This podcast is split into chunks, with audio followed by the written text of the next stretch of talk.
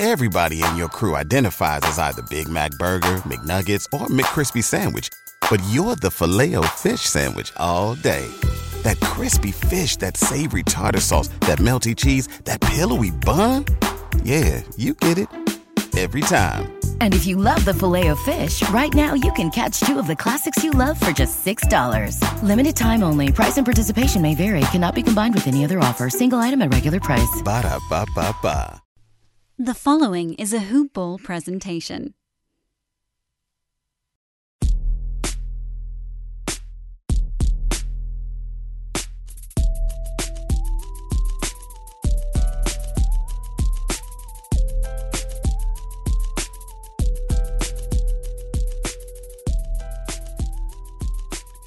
Happy holidays from your Hoopball Lakers family, and welcome to another episode of the Monday Review Preview edition of the podcast.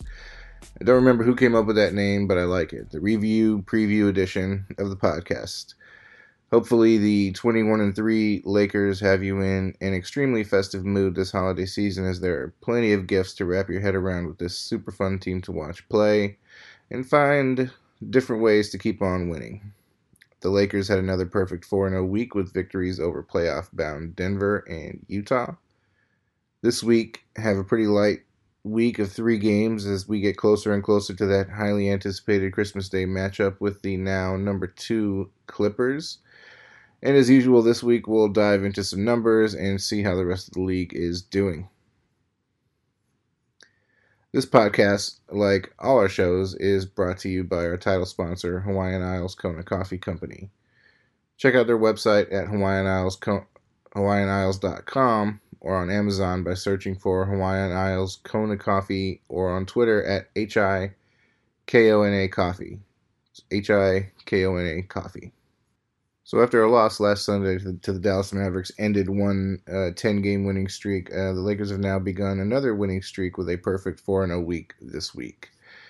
They started out with really highly anticipated matchups with teams that were over 500 and playoff bound in Denver and Utah, which was going to be good to see because the Lakers had unfortunately been saddled with the descriptor of having an easy start to the season having played a an extremely high number of teams that are below 500 and against teams that were over 500 gone a paltry 3 and 3 but on Tuesday in Denver high altitude number of players battling the flu they won a grinded out game uh, by 9 points against Denver.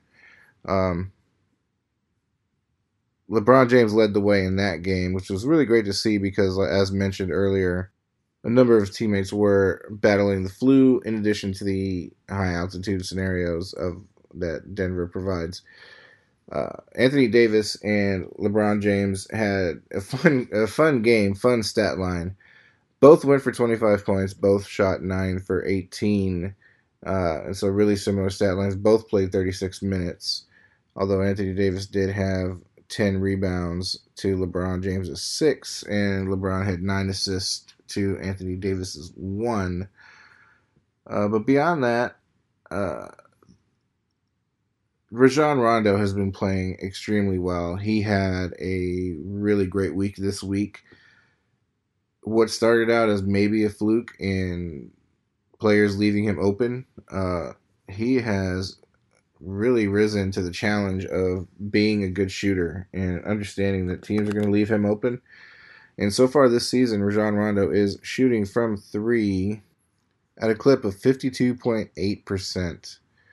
In addition to, uh, he's providing eight and a half points per game, almost six assists, and a steal in roughly 21 minutes of play the really interesting thing is him and LeBron James are melding really well, and there are times where when the two of them are on the court, it's just it's an IQ mismatch for whoever they're playing.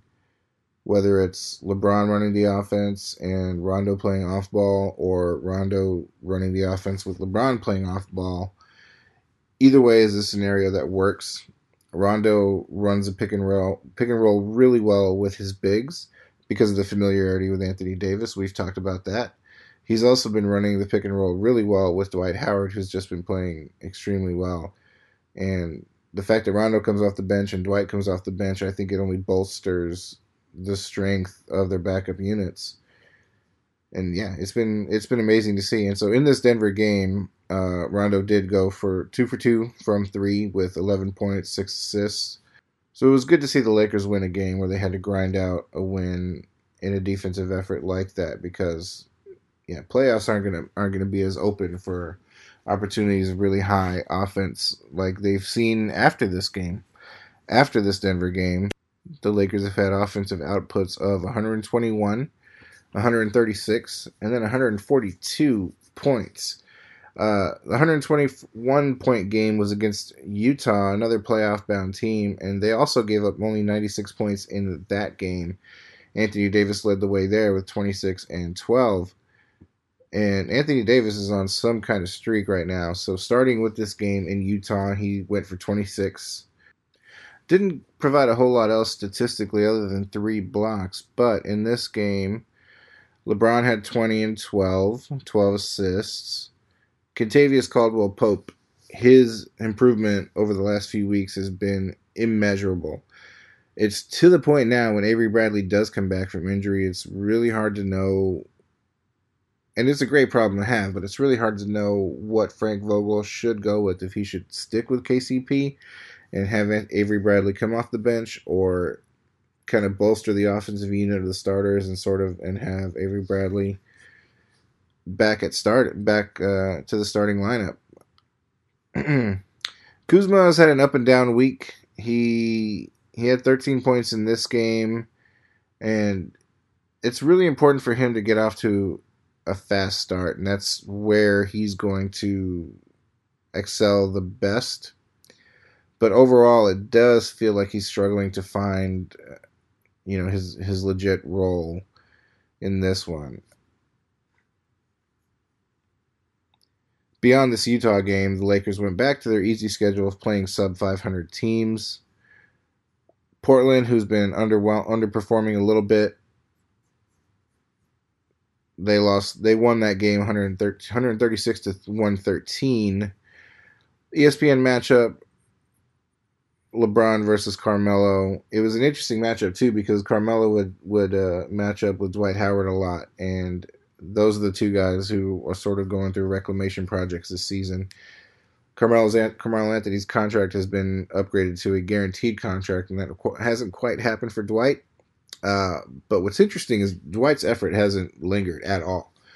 You don't hear any reports of him, you know, wanting a guaranteed contract, wanting a bigger role. All you ever see on Dwight's face so far this season is a smile. And uh, in that Portland game, Dwight Howard also hit a three point shot, which some people were surprised by. And yeah, I genuinely was surprised, but I've been to a couple of Laker games this season.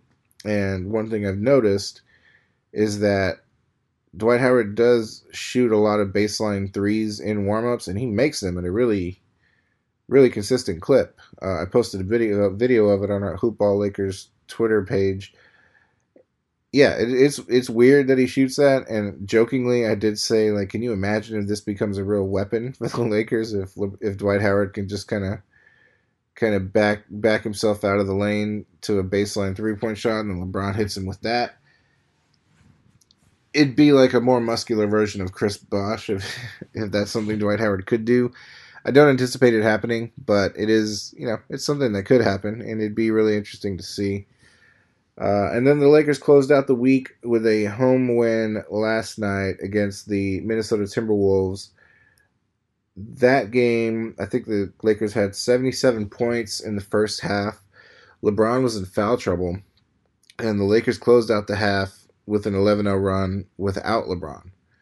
And so I know the Minnesota Timberwolves are a sub 500 team, but that scenario, much like a lot of other scenarios this week, grinded out game against Denver, blow out a good team like Utah, you play a really efficient, dominating game against Portland, who, even though they're sub 500, is still a good team.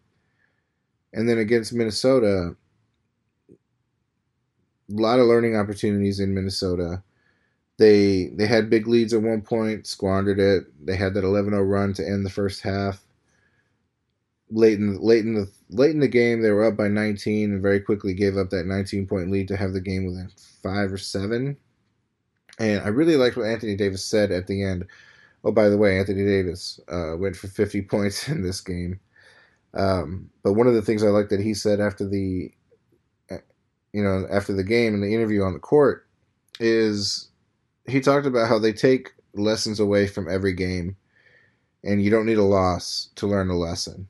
And like if that's the mantra of this team, if that's the mindset of this team, like there have been many scenarios in which this team could have had what a lot of teams have is like scheduled losses. Miami is notorious for allowing scheduled losses. They had a loss last week where it was the second night of a back to back and yeah, it was it was an easy gamble to make on that game for Miami to lose that game second night of a back to back. It's almost like, almost like they didn't even try, and you just don't see that from this team. the The only time the Lakers are twenty one and three, with the exception of that very first game to open the season, the two losses that the Lakers have had have been really the only two times in which they don't really kind of match the energy of the other team and you know, who knows where that really stems from. And the Lakers, like I said earlier, have been battling the flu, and I think by now that should mostly be subsided. But like, you know, even in New Orleans, they were down 15 late, and to echo Anthony Davis's sentiment, you don't need a loss to learn a lesson. And so, yeah, if they're going to fight and stay in every game, this is going to be a really great team to watch. And I, I even tweeted this last night. I can't believe that LeBron is playing on a team that might be more fun to watch than his Miami Heat, uh, what was nicknamed the Heatles, with uh, with Dwyane Wade and Chris Bosh. This seems like a more fun team, and the staple of those Miami teams was defense, just like it is this team. But overall, I think you just have the prestige and the allure of the Lakers on top of you know what is LeBron James and Anthony Davis, and yeah, this is an extremely fun team to watch it's it's really hard to say because as dominant as they've been, as dominant as you know teams like Milwaukee and Boston have been in the East, you you you won't know much until, in some people's eyes, the season starts on Christmas on Christmas. But that's looking way ahead. Uh, this week, the Lakers have a semi-light week.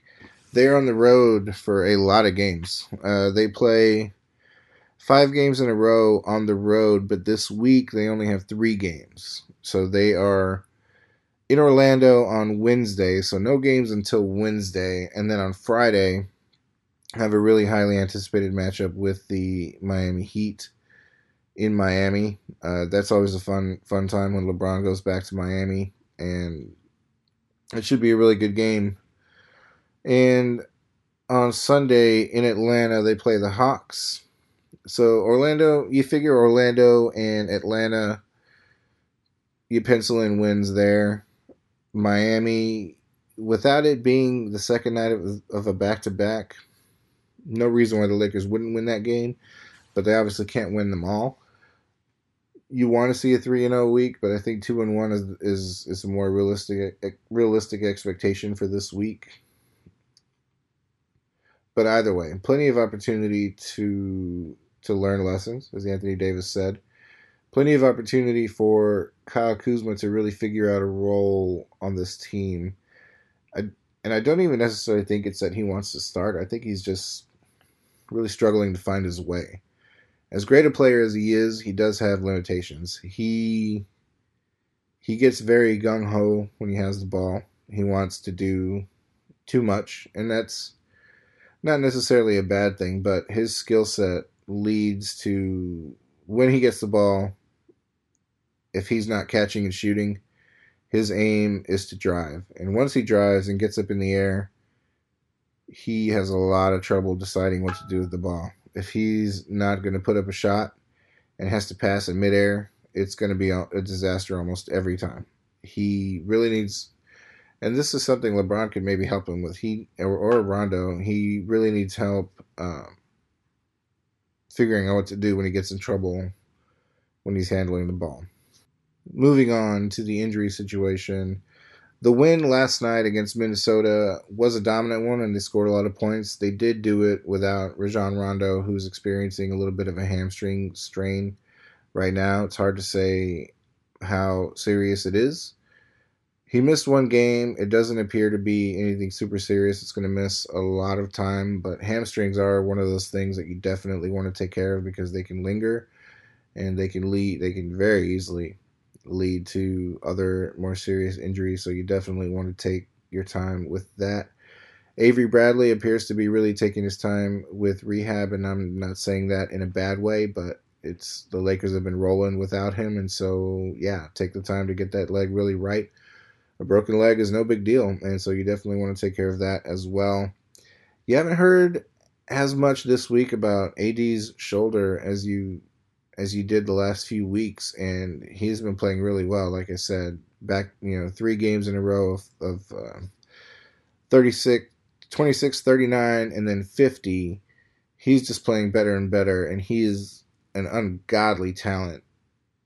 And yeah, he's just been playing really well. You haven't seen his shoulder be much of an issue. You haven't seen him reach for it or grab it. Now, he's taking some hits. He's he's taking some hits. He's been placed in some awkward awkward spots where you know puts his arm up and kind of leaves his shoulder there you know they're they're hanging and he hasn't really responded to it in a way that makes you concerned about the severity of the inj- injury of his shoulder so it seems to be stable right now which is a great thing so this week the numbers i want to dive into are the numbers of one Kentavious Caldwell Pope he has been a bit of an, an enigma this season. He started out the season extremely rocky. Uh, zero points in that first game, one point in the second. And since then, had just been kind of a very up and down start for the first 11 games of the season to the point now where he was taking a severe beating on Twitter. And the announcers even kind of take shots at him. He it was not a good time for him. While he was still providing really great defense, it just wasn't there for him offensively, and it was to the point where there was going to be a concern. He even fell out of the rotation a little bit on a couple of nights around games 9 and 10, played 4 minutes and then 8 minutes, but then he exploded back up for 18 minutes in game 11 against Golden State. But one thing I noticed um, about him now, he's, you know, a lot of people put put stock into you know agents and and who who's represented who represents different players and things like that. And so a lot of people know that Kentavious Caldwell Pope is a clutch client of Rich Paul's. And so therefore he's very close to LeBron. And I can't remember which game it was and it wasn't in the camera's focus I just sort of saw it on the side but the game ended in a Laker win and you saw LeBron take KCP aside and kind of whisper in his ear, and you could tell that what he was doing was really encouraging him and telling him that he still believed in KCP, and you know it. That conversation must have bore fruit. So for the first 11 games of the season, KCP was averaging about 19 minutes a game, scoring 5.3 points a game, shooting 22% from three point land, which is mostly where his his value comes. He's he's one of these spot up shooters who, as LeBron and AD drive, he's you know KCP's not not meant to shoot a lot of layups and things like that. So yeah, he's going to be there for three point shooting, and when he's shooting twenty two percent, that's definitely not where you want to be. But since game twelve. Which started with Sacramento, and started really right around uh, Avery Bradley's injury. He has gone six games in a row over double figures, and he went from averaging those first 11 games five points a game to the next eight games averaging 11 points a game shooting 51% from three point land and doubling his three point attempt outputs. So he went from shooting from attempting two two threes a game, hitting less than a quarter of them to now he's shooting over four threes a game, and he's or shooting about four threes a game, and he's hitting right right at just above fifty one percent. He's also getting more rebounds, about three rebounds, almost two assists, and about 0.8, so almost a steal a game. He's playing really great on ball defense.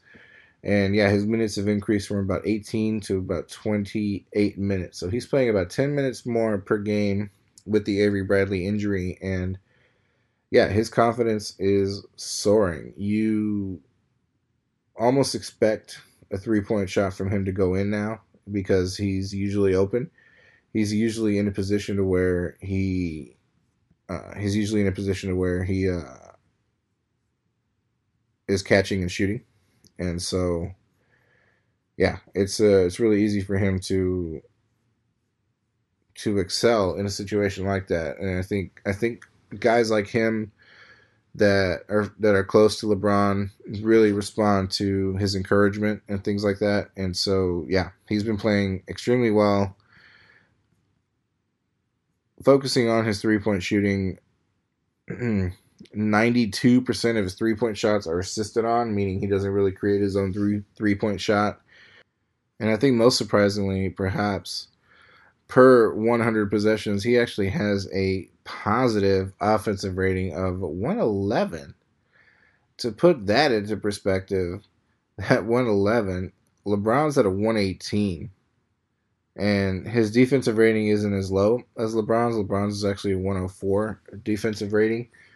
Uh, but Kentavious Caldwell Pope is 108. And so, yeah, in limited minutes, he is absolutely making the most of his opportunities overall, shooting 45% from the field. That 22% three point shot number has climbed up with the last eight games, so he's now shooting at about 38%, which is what you want. A good quality NBA shooter is going to shoot 40 to 45%, and so he's almost at that clip. But then, like I said, the last eight games he's been over 50%. So, yeah, his uh, his his net per 100 rating. He's uh he's he's in a plus three, of which a lot of these guys are are in the positive number, which is great. And per 36, he's also averaging about 12 points a game. And remember, he plays about 28 minutes a game, so his per 36 is going to be pretty close to his actual number. 12 points a game at this point, one steal, three assists, three rebounds. Yeah, 38% from three. So Kentavious Caldwell Pope has vastly improved at the start of the season. I think he's improved over last season. And I think again, I think that's an extension of a healthier LeBron, a better team around LeBron, and to be quite honest, coaching. Nothing against uh, you know, nothing against Luke Walton, but Frank Vogel and his and his and his defensive schemes have really proven to to bear fruit with this team and they they've bought all in and you can tell that this is a team that really respects its coach and a team that really likes being around each other, and those things matter. So let's go ahead and close this thing out by taking a look at how the rest of the league is doing. So we mentioned that the Lakers are still number one at 21 and three. So with that 20, with that extra victory, now have the number one overall seed for the entire league the Clippers have finally gotten to where people expected them to be, and the West now appears to be a battle between the two Staples Center teams. Uh, at 17 and 7, the Clippers have secured the number two spot, surging way above expectations at this point. Have to be the number three Dallas Mavericks at 16 and 7. Luka has been playing out of his mind, and that hasn't stopped. And whether or not it's gonna stop, the Mavericks, the way they're overperforming, they are definitely going to be buyers of the trading deadline, and so the West by no means is going to be a complete picture at any of this point. And like I said, for in a lot of people's mind, the season doesn't really really start until Christmas and yeah, the doubt. I think the Mavericks are going to be heavy buyers at the trading deadline, and so they are going to be a team to watch the rest of the season. Houston at 15 and 7 is at this point now they're probably about where you expected them to be. They probably didn't expect to be hovering around 4. But you've got to figure nobody really expected the Lakers to only be at 3 losses either. And so that's extra extra losses to dull around the rest of the West. And yeah, uh, Denver, fourteen and seven. So at the time, I believe they were the number two or three seed last week, and they've dropped down to five. Utah is six, and so you might still get a lot of people, a lot of Lakers haters saying that yeah, Denver and Utah are playoff bound, but they're on the lower end of that playoff spectrum. But they're still really good teams, Denver specifically, Denver especially, and so yeah, I think that's just haters being haters. And so to round out the West and the playoffs, that seven and eight spot looks like it's going to be a dogfight between six teams. So you've got Oklahoma City at 10 and 12, as well as Phoenix and Minnesota at 9 and 13, 9 and 14, 9 and 15, respectively. You have the Sacramento Kings, the San Antonio Spurs, and the Portland Trailblazers. The Trailblazers and the Spurs have almost always been playoff teams, at least as long as I've been alive. And so you've got to figure at some point they're going to make a move to surge back up. Phoenix, I think, has to surge back down at some point. I think Oklahoma City and Minnesota are about where they need to be. And so I think eventually you'll you'll find that Phoenix and Sacramento will bow out of this race and it'll end up being between OKC, San Antonio, and Portland for the last those three teams for the last two playoff spots in the West. Out east, the Milwaukee Bucks have been surging, and they've been surging quietly because with all the noise coming out of LA and the West and Luka and Houston, and I think even out east, the noise that you hear from Philly and Toronto and Miami, Milwaukee's been able to really just quietly, even despite having the the, the reigning MVP, uh, come off to a 20 and three start. So they're way ahead of the number two seeded Boston Celtics at 16 and 5. Miami, like I said, overperforming a little bit at 17 and 6, but that's probably going to be more or less where they end up. I think Philly Philly is underperforming, and so if Philly Philly is going to get better, you got to figure Miami will drop a little bit. But currently, Philly is number four at 17 and 7. Toronto at five is 15 and 7 but they they're a legit really good team, and they're not one that I think people should sleep on. And Indianapolis at 15 and 8, and we keep talking about eventually Victor Oladipo is going to come back. I, I haven't I haven't read or really heard if he'll be back this season, but they're clearly an extremely well coached team to be able to play this well without any real superstars. Like Malcolm Brogdon is about their biggest superstar and Brooklyn at 13 and 10, they potentially have an interesting problem on their hand because they play better without Kyrie. And Kyrie's been out with a shoulder injury for a little while. So it's hard to say. I mean, you don't trade a piece like Kyrie, but you've got to figure out how to make him the most effective. And then rounding out the East, you've got Orlando at eight and Detroit at nine. Detroit has usually been heavy buyers around the trading deadline to stay relevant. I mean, you've got Blake Griffin, you've got Andre Drummond. Why you're nine and sixteen, I really don't know. Or why you're nine and fourteen, I really don't know. But that's a pro- that's that's a project that might might be blown up at some point. Cleveland could be an interesting team to to watch around the around the trading deadline. They are unhappy with their coach, which is a move that I saw coming. I didn't really see.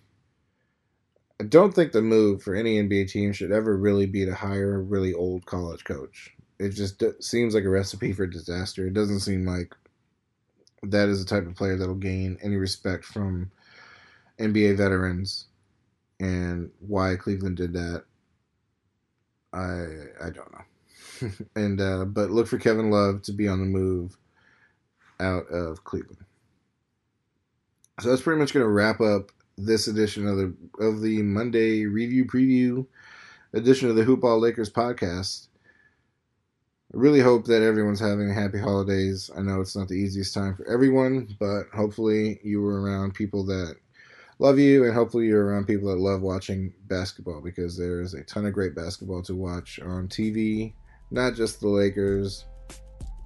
Get you some, get you some Luka, get you some Karl-Anthony Towns, get you some Giannis. Uh, tons of great basketball to watch out there this season. So until next time, we're out.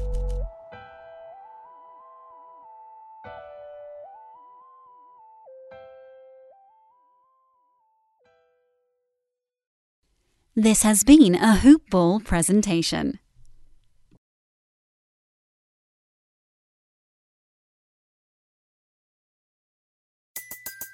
Everybody in your crew identifies as either Big Mac Burger, McNuggets, or McCrispy Sandwich.